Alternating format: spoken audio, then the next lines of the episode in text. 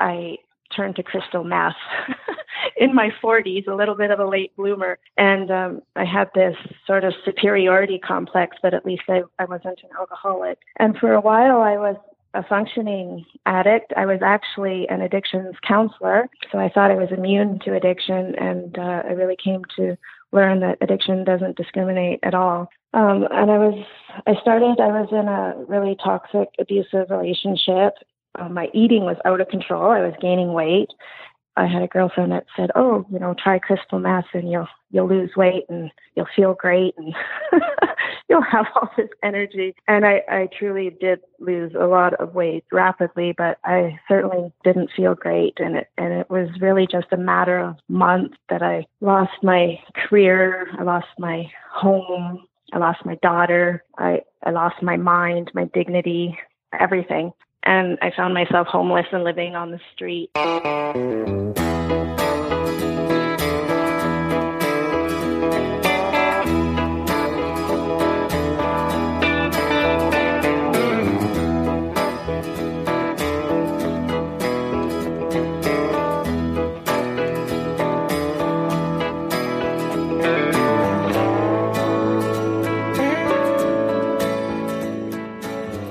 This is the Nowhere to Go But Up podcast. I'm your host, Sean Dustin. If this is your first time stopping by, hey, what's up? Welcome. This is a podcast about bottoms and life struggles and how my guests get through them. And in between that is a little bit of variety, mostly things that interest me. And if you're returning, thank you. Welcome back. glad you're uh, deciding to spend your time with me. Not a whole lot to update this one. I've been pushing episodes, uh, you know, in the last two weeks. This is probably the fourth one. This is episode 19. We've got seven more to go. Let's see if I can get to at least four or five more of those before the end of the month. If I stay laid off, then uh, it's a good chance that I might be doing that because this is giving me something to do and staying out of trouble. Uh, this episode, we have Satya. She is from British Columbia, Canada. She's a recovering addict. Her drug of choice was methamphetamine, which uh, was also mine. Satya is a, uh, holistic recovery coach and a harm reduction advocate. She's also the founder of the North Star Recovery Group on Facebook. And all her places, as usual, will be in the show notes. And like I said in the uh, last episode, briefing for this guest, which is Satya. The before and after picture is really what got me to want to connect with her. You'll see that in the show notes as well, and you'll probably see that in the uh, the thumbnail. So instead of my because uh, I already have, I've been making up. I could have been doing this the whole time, uh, but I didn't understand how my podcast host worked. And as I've been messing around with things, I'm I'm seeing the potential of what I could be doing. And I could have been doing it the whole time, but I just didn't know because I've been building up. Like if you follow me on uh, Instagram, you'll see my, my promo clips and I have to build those, the artwork on there. And so I could have actually been inserting those into thumbnails per episode the whole time. I just didn't realize it until just uh, recently. So this will be the first episode that I, I try and do that. So hopefully it will uh, help, you know, boost my listenership. And as always, if, you know, you're getting something out of this, do me a favor, refer a friend, uh, let somebody know about it. It's how we kind of build these things. I mean, I, I promote on social media, but word of mouth actually is the best promotion that you can get because if you tell somebody about it, they're more than likely going to go and, and check it out themselves. And, you know, that's just kind of how you build communities. Also, rate, review if you want on iTunes. Uh, that's where I check most of the stuff. I'm sure you can rate and review on any of the podcast platforms that you're on, but iTunes is the one that I usually check out. And the only other thing that I have is the jujitsu deal. Still going. Man, I, I posted something on Instagram uh, last night. It was uh, one hour. I was exhausted and you could see it in the picture. I took a picture of myself. I was literally exhausted, drenched with sweat. One of the main reasons why I decided I wanted to to try jujitsu is, you know, Joe Rogan. I listen to him; he's always talking about it. Another reason too is is that my my mind never shuts up. It's constantly going. There's just chatter all the time in there. I needed something that was going to um, tire me out to the point where it just shuts that up. And this is this did it. I was too exhausted to think about anything other than I just want to go home. I want to grab something to eat and I want to jump in bed, lay down and go to sleep. So mission accomplished. Anyways, that's about all I have. Let's get to Satya.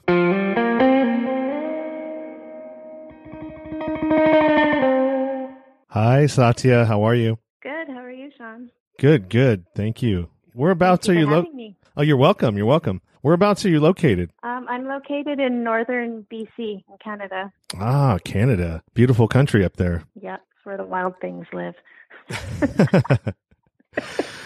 great, great. So why don't you uh, go ahead and introduce yourself to our listeners and uh, give a brief introduction, um, who you are, what uh, what you do, and how you came upon wanting to do a interview on my podcast. Okay. Um, well, my my name is Satya. I'm a drug addict. Um, I've just passed the three and a half year clean mark, claiming victory every day, day by day. What I do now is I'm a holistic recovery coach and a women's empowerment coach. So I help people that are recovering from addiction and trauma, grief and loss. The techniques and the practices I use to to help people recover are the same things that that helped me um, to recover from my addiction. I found in my recovery journey that it wasn't just uh, one size fits all when it comes to recovery because every person is so individual and unique. Even though we might have all the same behaviors, uh, the reasons that we that we come to addiction in our lives are unique, and the way that we recover is unique. So I was really happy to find what worked for me, and I'm just honored to be able to help people on, on their recovery journeys as well. And I came to your podcast because I made friends with you in a recovery group when I was uh, sharing the story of, of my recovery. So I'm really happy to be here, and I really love uh, the way that you're giving back to to the to the people that are in recovery. So thank you for your service. You're welcome, and thank you as well. Uh, it's an important Mhm. journey that we're both on, and it's definitely a needed thing out there in the world today. There's a lot of a lot of dysfunction, a lot of just a lot of chaos out there, and, Mhm. and and there's a lot of people struggling and not knowing how to uh, get help, not know where to look for help, and it's and stigma too, you know. And I think we're we're getting past a lot of that um, the more these podcasts come out, different uh, platforms, the groups, everything that's coming together in society right now with social media and and just you know getting away from mainstream media altogether, you know we're we're Mhm. able to shed a lot more light on some of these subjects and some of these issues, and able to make a Mhm. bigger difference. Hmm And I and I really feel such a sense of urgency for people in recovery to give back to to those still suffering, especially now um, with the opioid crisis. And so so many of our people are dying, and it, it's just an absolute tragedy what's happening out there. And you know, so many people don't get a second chance. So I just think you know now more than ever that we need more and more recovery warriors. You know, offering a hand and and helping people to come to the light. So.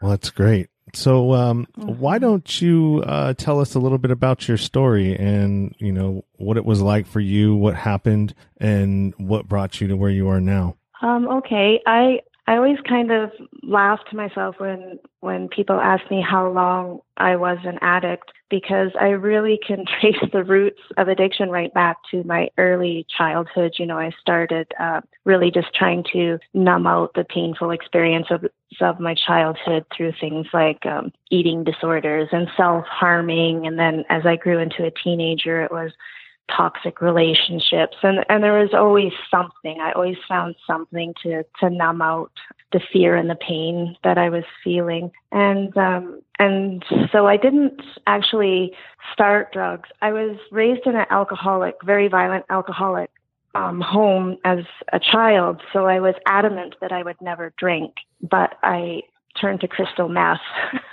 in my 40s, a little bit of a late bloomer. And um, I had this sort of superiority complex, but at least I, I wasn't an alcoholic. And for a while, I was a functioning addict. I was actually an addictions counselor, so I thought I was immune to addiction, and uh, I really came to learn that addiction doesn't discriminate at all. Um, and I was, I started, I was in a really toxic, abusive relationship. Um, my eating was out of control. I was gaining weight.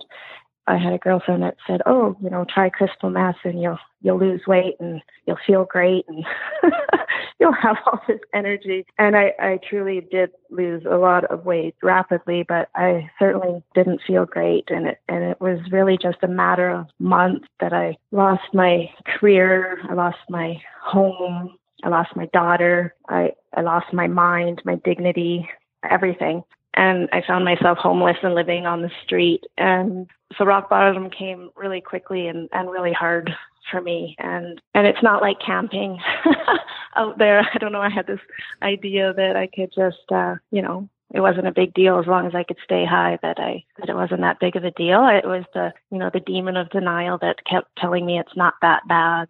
In the beginning, I was allowed to still visit with my daughter. She was placed into care, but then after a while, I was so crazy, so deeply in psychosis, and my appearance was so shocking. I was just a skinny little thing covered in sores. So I wasn't allowed to see her anymore because it was just too terrifying for her to see me in that state.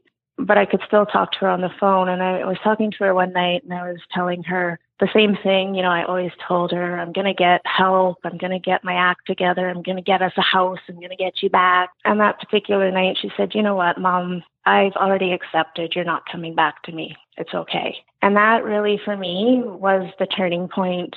That was the rock bottom of my rock bottom because it actually sparked in me this, uh, this sort of flame that, you know what, I am not going to let her accept that. And that is not what my daughter is going to be left, you know, with is this acceptance that I'm never coming back to her. So that really, um, after that, I started going to NA meetings, and I was I was really so messed up and still using, and I'm I'm so grateful for the people in the rooms that still welcomed me in, even though I couldn't share, I couldn't talk, I couldn't even sit in the circle. I could just sit on the floor outside the circle holding onto my bicycle and, and watching the door because I was just so paranoid.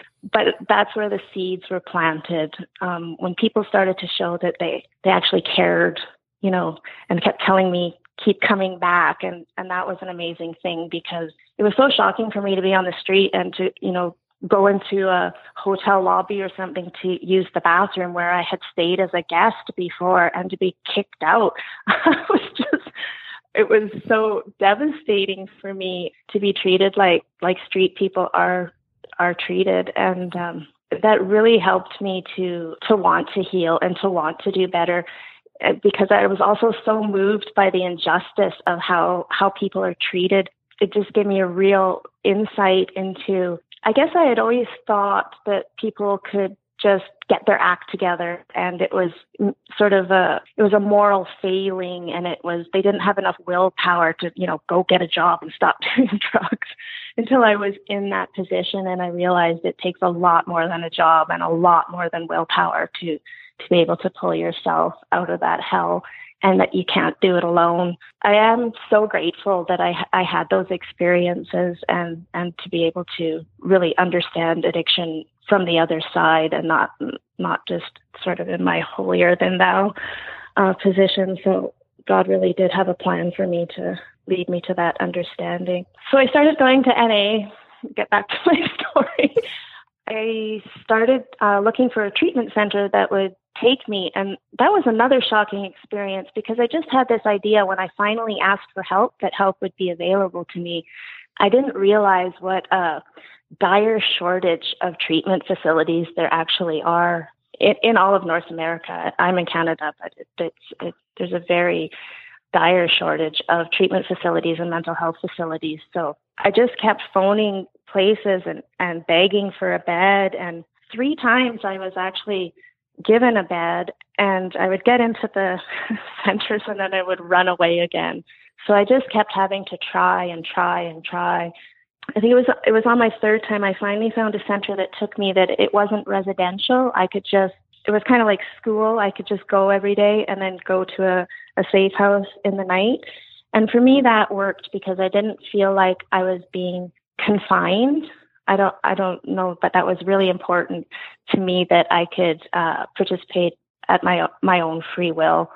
So that really helped me. And during that time, I was also introduced to uh, Kundalini yoga and meditation, and I really found my uh, center and my safety, and was able to really deal with the root of my problem because I found when I stopped doing the drugs, I realized that my problem actually wasn't the drugs. My my problem came before the drugs. So and it was my my trauma that was unresolved and the drugs were just a way for me to cover up that pain without having to to resolve it or to heal it.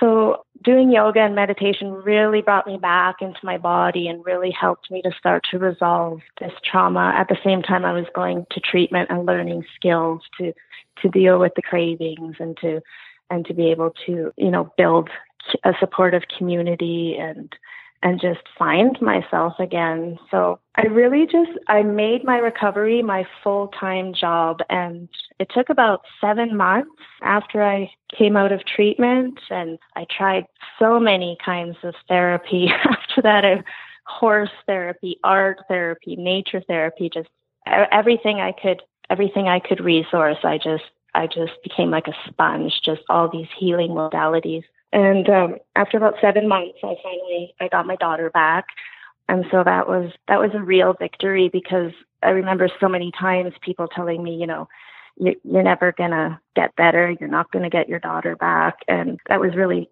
actually be fuel, you know, to help me to help me heal because I was always a little bit of a rebel that way. So if somebody told me I couldn't do something, I would definitely do the opposite.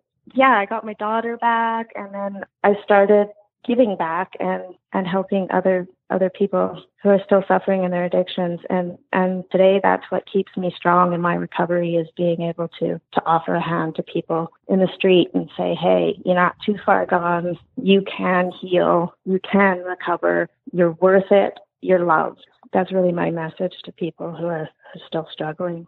Wow. That's amazing. That's a that's an amazing i mean it's amazing that you uh, started so late you know, my my drug yeah. of choice was uh was methamphetamine as well. Well, I mean it it was everything, but the one that that kind of took me down was meth. It's a it's a horrible horrible drug and it, it ruins lives and it makes people think that I don't know what it makes you think, eh, but you know, there's no good idea that that happens when you haven't slept for 3 3 days. No, that's for sure. It and it's so powerful. Hey, it's just it's a really gripping. I don't even call it a drug. It's just pure poison. Yeah, my heart really goes out to people that that are addicted to it, and it's everywhere, right? Yeah.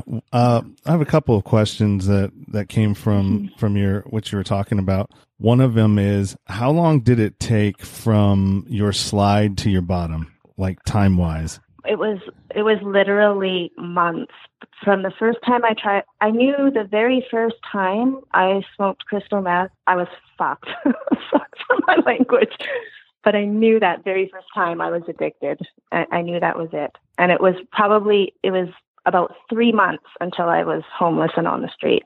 It was fast. Wow. Yeah, yeah that is fast. Yeah.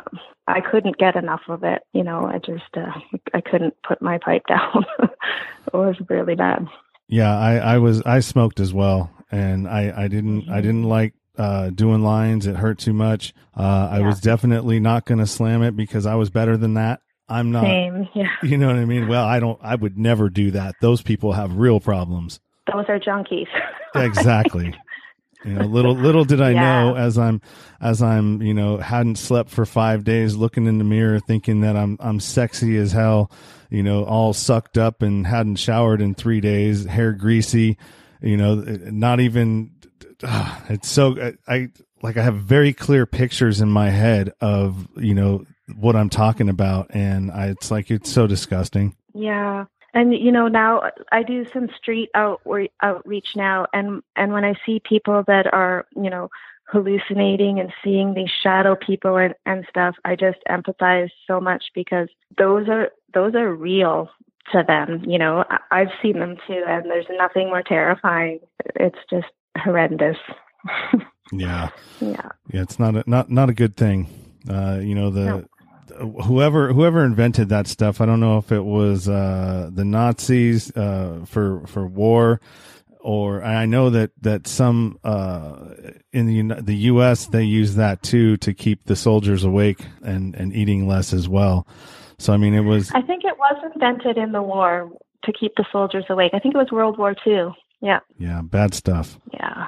So how long did it take for your your your brain to sort of uh, you know uh, your brain, your chemistry, everything to sort of normalize after you after you stopped using? For me, it was about two years before I, I start mm-hmm. feeling I start I started to feel normal again, where like my like my uh, my emotions weren't all out of whack, and you know kind of like mm-hmm. crying for no reason at, at different times and just watching certain things would spark certain emotions.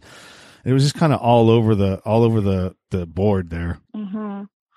Well, truthfully, I don't think I'll ever be normal again.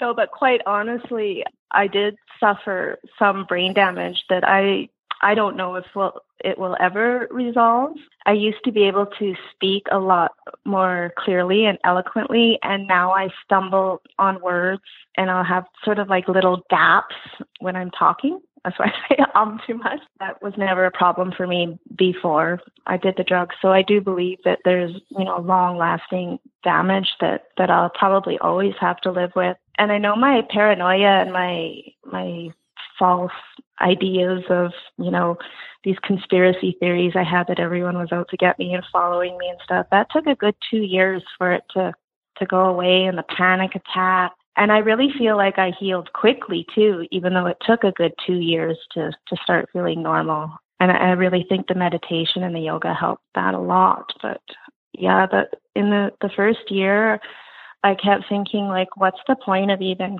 quitting? Because I'm still you know, I'm still crazy. I still fly into rages. Like I felt like I had absolutely no control, like you're saying, over over my emotional state. And maybe it's because I was numb for so long, but I, I really think that's something that's common um, for people that are recovering from meth is, is having to struggle with that ability to regulate their emotions again and their you know and keep their their thinking in reality it's really uh it's really a struggle. Yeah. And then the depression was horrible too. Right? Because your brain stops making the dopamine because it comes becomes so dependent on the crystal meth for that dopamine that physiologically your your body stops producing it. I forget but i think it's within 72 hours of quitting crystal meth, there's an enormous risk for suicide because those levels of dopamine drop so drastically that that people often um, do suicide when they're when they're first coming off of it. So yeah, I really encourage people if they are coming off of it to get as much support as they can and to really be in a safe safe space and be patient with themselves because it's a process. It it doesn't happen overnight. That's for sure. And so you you've been uh, clean now for three years. You said three and a half. Yeah, just past my three and a half mark. Okay, yeah, it, it does get better. I mean, I, I for me, it's yeah. been about nine years now. And, oh wow, good for you. Yeah. So well, and and it's uh, I don't I, like. I still sometimes I do the same thing. I don't. I, I feel like my words come together a lot better. and My my thoughts are are very you know uh, precise in my head, but coming out. Mm-hmm sometimes it's you know I, I I just like this. I, I, you know what I mean? Good. yeah. Yeah. Great thing for editing. You know, I can get rid of all that, but it mm. still happens when I'm, when I'm in conversations sometimes. And isn't that funny? Because when I, when I was on the drug, I would talk like an auctioneer. Like I could just, you know, blah, blah, blah, and never stumble over a word. But yeah, oh, yeah, funny. Just, uh, just some thoughts started coming back to me about times when I was uh, in in that in that cycle so here here's one thing that that I had to stop doing in the beginning. I couldn't listen to music anymore because it would trigger it would trigger thoughts and memories from from my using times like you know when I would be driving my truck with the windows down and the wind blowing, you know, middle of the night, high yeah. as hell, it would just, some songs would just trigger these memories and they were just so powerful that, that I just, I had to stop listening to music altogether and just listen to, uh, talk radio. Yeah, I was the same. I could only listen to, you know, mantras and you know, relaxation music for, for a good year. Any, anything else was just so triggering. And of course, I couldn't live in the same city where I used to live. I had to make all new friends and, and that's a good thing. but it was hard too. It was hard dealing with that, that loneliness and just, you know, starting right from scratch. I think that's probably the toughest part because you said it was yoga for you that got you kind of into a new pattern and mm-hmm. and you know the holistic stuff it got you into a new pattern of thinking a new pattern of acting a new uh, a, a new niche if you want to call it that and for myself it was it was uh, adult slow pitch softball that that put me into that different area where I'm not dealing with people that were, you know, using or yeah, it's funny how how how you like to be around those people because everybody's doing the same thing. Nobody's really judging you for for, you know, yeah. being a fuck up basically. Yeah, there's like no you don't have to live up to anybody's expectations.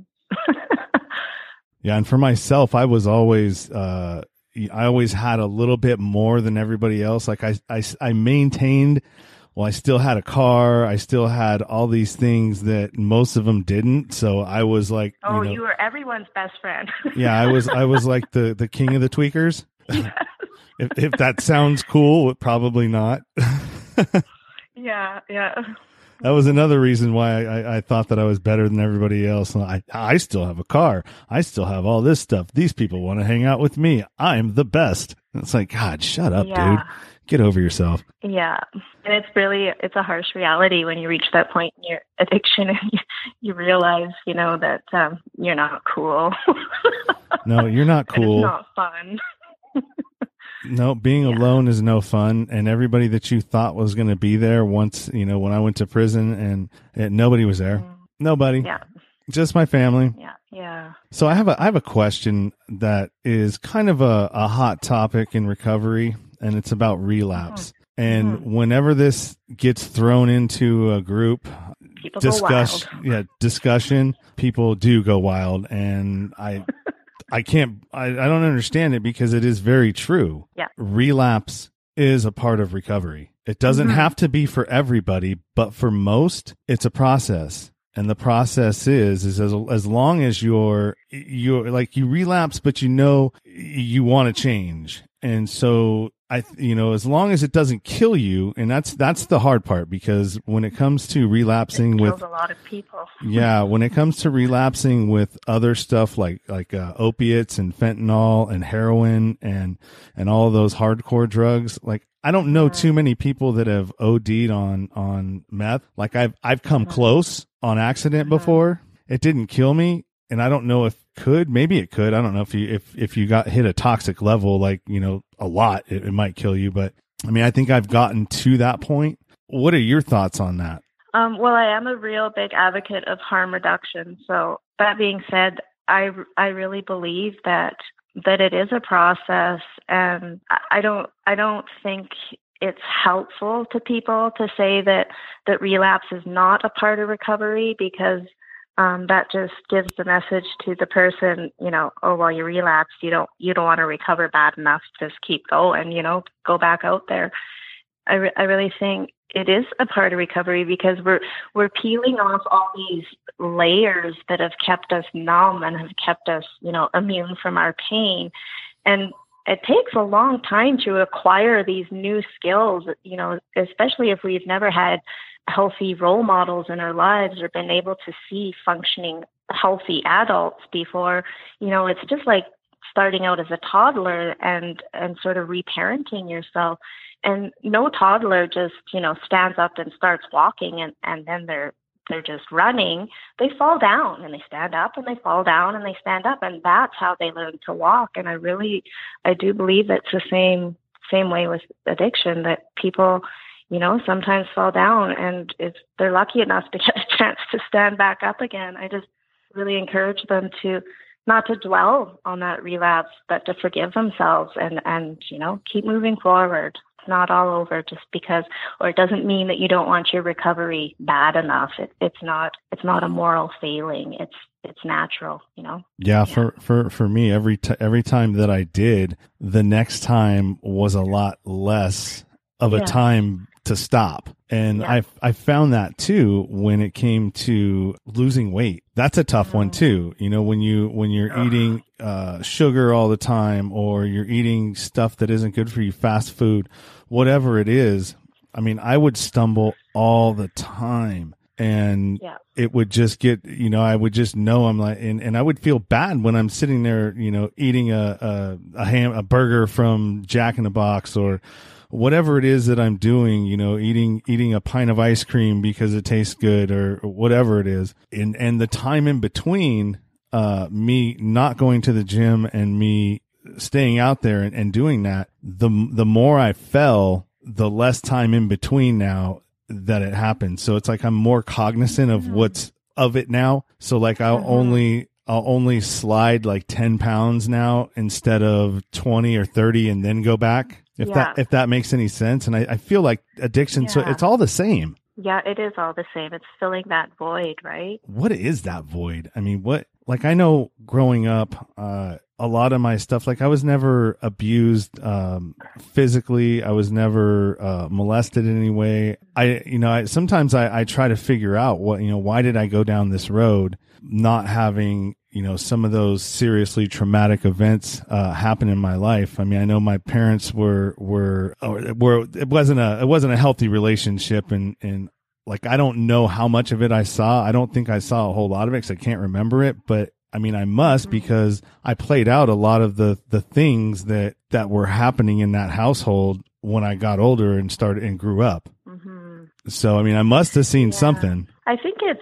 I think some people think because there there wasn't abuse or a big traumatic experience that they can pinpoint.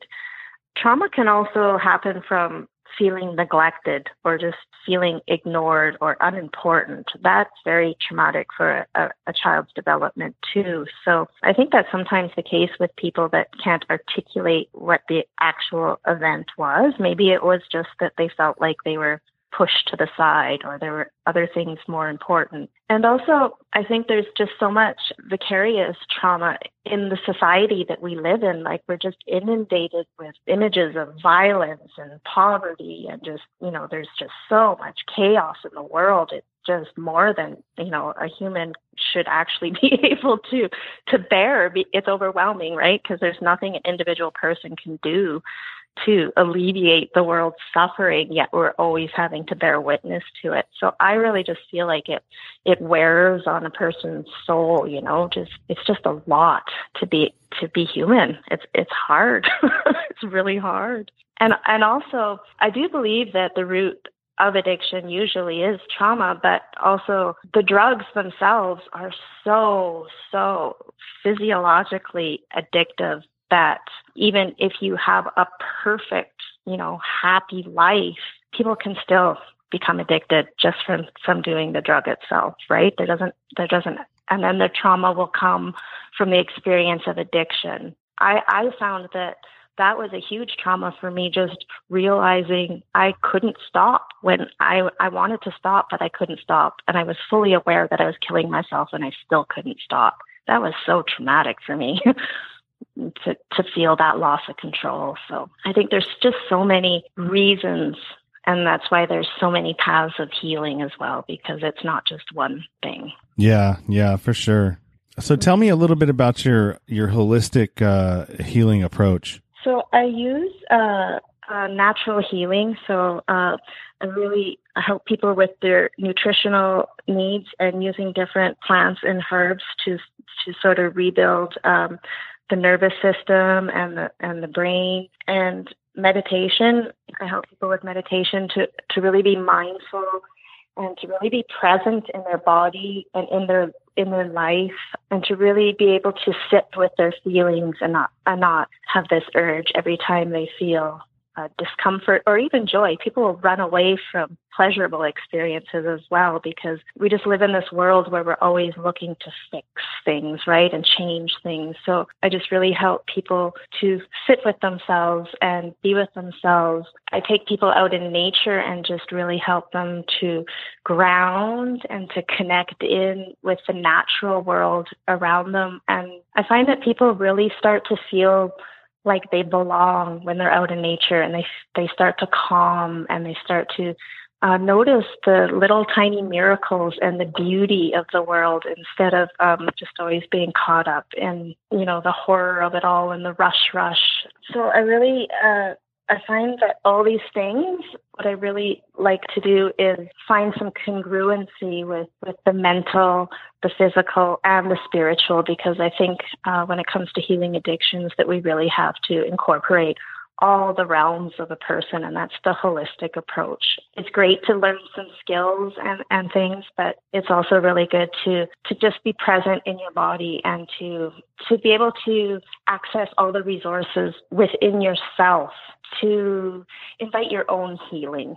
It kind of sounds flaky, but no, not at all. That's that, that's actually very very uh, accurate. There was a. Have you ever heard of a guy named Johann Hari? No, I haven't. Okay, he he published a couple of uh, articles about addiction, and he liked to reference the uh, Rat Park studies. Have you heard of those? Yes, and the opposite of addiction is not sobriety; it's connection. It's connection, and it's That's meaning, and it's meaningfulness, and it's it's finding mm-hmm. meaning in your life or in around you, and it's not about shaming the addict or the individual that's suffering. It's about including them, being inclusive, being uh uh what's that? What's what's the word I'm looking for? It's um dang it. God damn meth. together. God damn meth. um, It'll come to you later. yeah, yeah. As I'm sleeping tonight, I'll pop up in the middle of that. It was this. yeah. I'll have to shoot you a text. Um, I, I, understand what you're saying. I'm picking it up telepathically. yeah. yeah. but yeah, I mean, it's uh, the the whole way that that at least American society um, deals with the problem is is actually helping to make the problem worse because it doesn't help at all. You know, no. isolating people and yeah. and and shaming them and making them feel bad about themselves all that does is make people want to go out and use more because i would i would use as it as an excuse like every time I would absolutely. do something and, and make somebody eh, or hurt somebody or do something wrong or feel bad, it was just an, like a, like an auto response. And eh, it was already like a built in excuse and a mechanism for me to go, Oh, well, might as well go use, might as well go get high. Yeah. You yeah, know, exactly. I feel like shit about myself. I'm a piece of junk. I can't do anything right. Might as well be high. Yeah. And, you know, and it's such a tragedy that our prisons are full of people who are actually sick and they need they need health care. They need care. They need compassionate care. They don't need to be further traumatized and punished because they're sick. And so what we're doing is just re-traumatizing these sick people and then setting them back out again on the street. And you know, it's just it's just compounding the problem. Yeah, it's uh, it's it's like like you said. I mean, the the problem is so big. Sometimes you start thinking about how how you can help and how you can fix it, and it, it's so overwhelming. You're like, where do I start? Yeah, but it just starts with one person, right? And it just starts with that one planting that one seed of hope, and um, yeah, great things grow from little seeds. Absolutely, absolutely, good stuff. Mm-hmm. Good stuff. Okay, so what else do we want to talk about here? So we got to the holistic stuff. We got to your story. What? All right, give me a second here. Like I said, mm-hmm. good thing for editing because all this. I just say that. all, all, my stumblings get edited out. That's awesome. all the ums go away. Your your ums are going to go too. Great. Nobody will recognize me the first time somebody edited one of my one of my interviews that I was on someone else's podcast, I heard it and I'm like, I'm like, oh my god, I sounded amazing. And then I'm like, I can't, I I never sounded that way before. And so I had actually recorded it myself and I went back and listened to my recording and I'm like, oh, okay, this guy just edited out all my dumb shit. Sweet. I'm like, hey, can you can you come hang out with me all the time and just edit edit edit as my, it comes out. Yeah, edit me as it comes out so I can sound amazing all the time. so we're at about 40 minutes. Um, is there uh, anything okay. else that you want to share about what you're doing or or the, anything that you want to talk about in general? I'd probably like to add that people are welcome to join my free Facebook group, North Star Recovery, and I teach a weekly meditation in there and just some holistic recovery ideas and practices that people can try. Anyone's welcome to join. Oh, that's awesome. So yeah, at the end, we'll, uh, well, you can plug any, any of your social media that you want to, and then, uh, shoot me that in an email. I'll throw that in the show notes. Everything, everything that you want to have out there, I'll put that in the show notes as well. Okay. So Thank people you. can just slide on down there and click and they're at, and there you go. They're right to you. Thank you. So one thing I wanted to wanted to mention real quick is that you know you were talking about all the stuff that we are, are that's coming at us all the time that's that's tra- that's traumatic as far as like information um media all of this stuff and I recently started listening to well actually I interviewed this guy who's an investigative journalist and he does he reports on stuff that's not being reported out there like mainstream media is not picking up some of these atrocities that are happening across the world uh, like in sudan and and syria africa all these different places and like I've disconnected from mainstream media altogether. Like I don't watch the news anymore. I don't watch, I don't listen to anything that's, uh, like in my mind is poisonous because I mean, not only do we have to watch what we put into our bodies, we have to watch what we, what we bring into our ears, what we listen to, because that has a, a, a Absolutely. uh, that has a, a, a very profound impact on how we think. There's too many things out there today that are vying for our attention. And Mhm, and polluting our souls. yeah, correct. And, and keeping us from, from, from vibrating at, at the, uh, what I don't even know how to, I, I know what it means, but I don't know how to say it. A higher frequency. Yeah, yeah, that that Yeah. keeps us from vibrating at that higher frequency that we need to be because I mean at the end of the day we're all connected.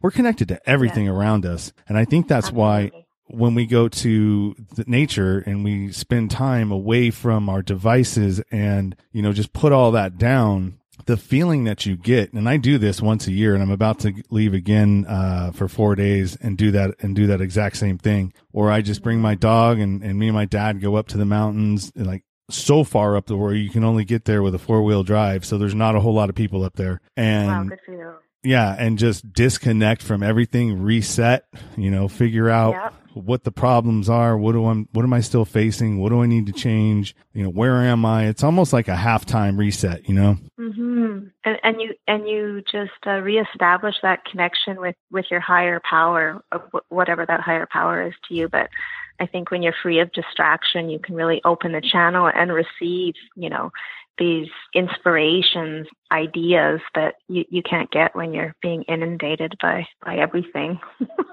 And and where I was going with the uh with the investigative journalist cuz I kind of I went there and then I skipped yeah. over into somewhere else. I do that quite a bit too. Just saying. So yeah, I you know, I've I've been listening to his podcast and I mean some of these some of these stories like I work in construction and it's crazy. Um like I'll be just sitting there listening to it in my earphones and all of a sudden I'll just like tears will start streaming down my face because you know the story is just so so horrific. And and then I just start thinking it's like god man how do how can people be so cruel you know Yeah. to to just like in third world countries it's like people just they have no value for life whatsoever Yeah, yeah. It even happens in in our country. I recently spent time on downtown East Side in Vancouver here, um, in BC, and it's an area of of the city that's just inundated with homeless people and addiction. And it's just it's so disturbing to me that I live in a so-called free country as Canada, and we're allowing our people to just die in the street without housing, without medical care, without even bathrooms or running water. Like it, if it's Canada, man. Like where's the value for human life? These are all somebody's, you know, children and mothers and fathers and and we're just because they're drug addicts, they're just left to to die in filth and it's so heartbreaking. It's just so heartbreaking. Yeah, we have a we have a huge problem with that down here too. And I I tried to reach out. There's a there's a guy who I pass every day, and he lives at the bus stop. And I tried to to reach out to him and and you know get him to to tell tell me his story, but they just sometimes they just don't. I don't know what it is. They just don't. They don't want the help, or they don't. uh, they think it's something else. I don't know. I don't know what it was, and so I just sort of like, all right, well, I'm not gonna, I'm not gonna force you, you know. But if Yeah. you if you ever want to tell your story, because I think that so my my my thing with the homeless problem is is I think that there is a there's different different levels, and when we here in in California, when when I think of a homeless person before now, I would just think of the ones that I would see in San Francisco that were, you know, obviously had mental health issues. They're yelling at paper paper machine or you know uh, newspaper machines. They're yelling at, at other inanimate objects in the street, people, whatever it is, and that's and that's what we see, and that's what most people see. And I think the majority of the homeless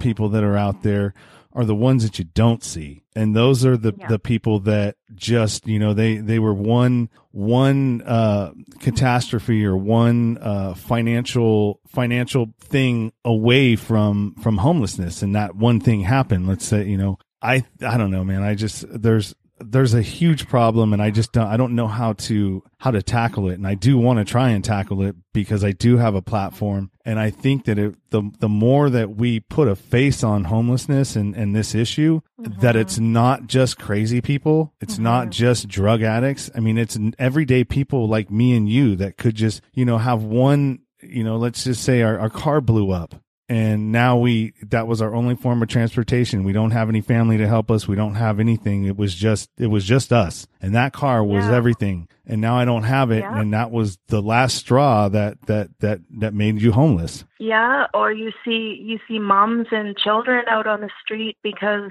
it was either that or or live with a violent partner, right? So because there's no place for them to go, so they either have to live with the abuse or live on the street. And no person should have to choose that, right?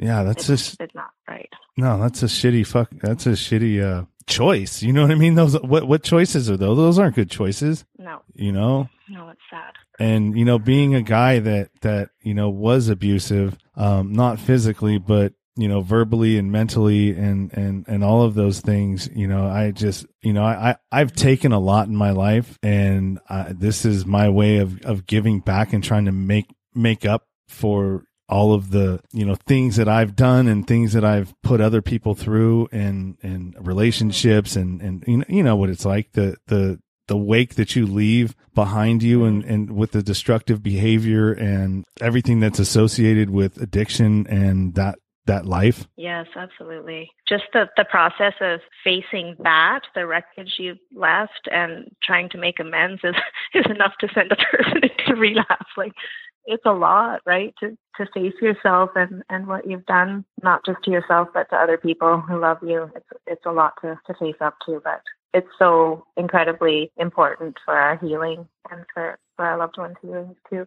So I really commend you for that. I really commend you for owning owning that and for, for wanting to, to make that right. No, no. Thank you for for you know being somebody who is willing to tell your truth and and Mhm. able and and I'm able to to feel through you some of the things that I've done that weren't right. And you know it's it's and, and the fact that we're able to communicate to each other and and put that out there and still have respect for one another knowing that you know I could have been that that guy that was that way to Mhm. you you know? Hmm Yeah, and you know that was a real a big step in my healing too. Was to to find forgiveness for for my partner and to also own my part in it.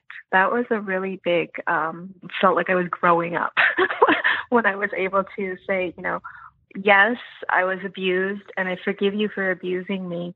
But can I forgive myself for putting myself in that situation? And what was it in me that that felt like that was all I was worthy of, you know? So, so really, um, I think forgiving myself was even harder than, than for, forgiving him, but, but it was really, I really needed to do that for my healing.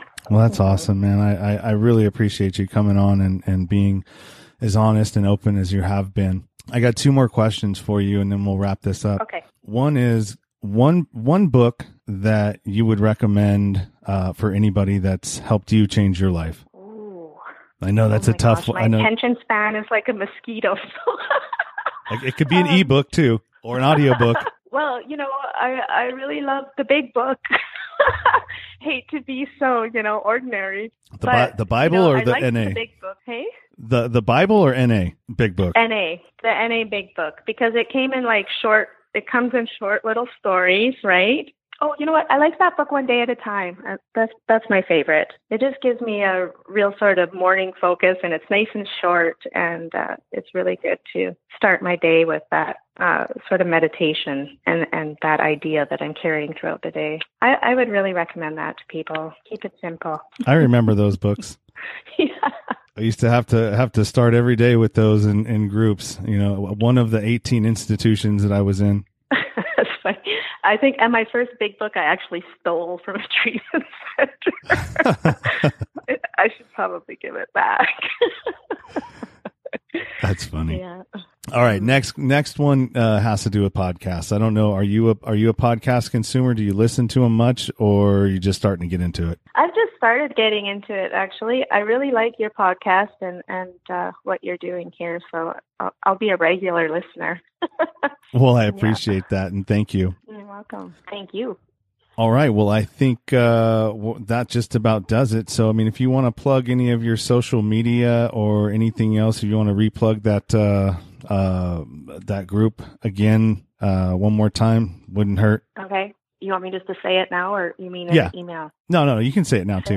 Like if you got an Instagram or anything, in, in- any kind of social media that you want to plug or anything that you want uh, to put out there, where people can can get a hold of you if you know this resonates with them. Um, you know your coaching business. Uh, you know get get a plug out there for that. You know if anybody's interested in, in learning more about holistic uh, healing. Okay. Um, I don't. I'm so technologically uh, challenged that I don't have an Instagram. I might be the only person I know that doesn't. But people are welcome to join my free Facebook group. It's called North Star Recovery, and I teach uh, meditation um, in there once a week, and different teachings about holistic recovery um, that people might want to want to try. And I do holistic recovery coaching one on one. I work individually with people who are in recovery or who are seeking to find joy again in their recovery, where their recovery has just kind of become joyless and work or or just I don't know what the word is blank there. yeah, shit, I wrecked the plug. That's okay. Looks like we're suffering from the same thing. yeah. okay. Well, I'll shoot you an email too. yeah. So, so listeners Yeah. out there, it, you you can find all of uh, uh, the places where you can find Satya on uh, on the show notes. And uh, with that, we're done. And I'd like to. Thank you so much. Oh yeah, yeah. You're welcome, man. Thank you. This was it was a wonderful uh, conversation, and hopefully we can have another one at some point down the road. Sounds great. Thank you. All right, Satya. Have a good night. Okay, take care, Sean. Bye. Bye.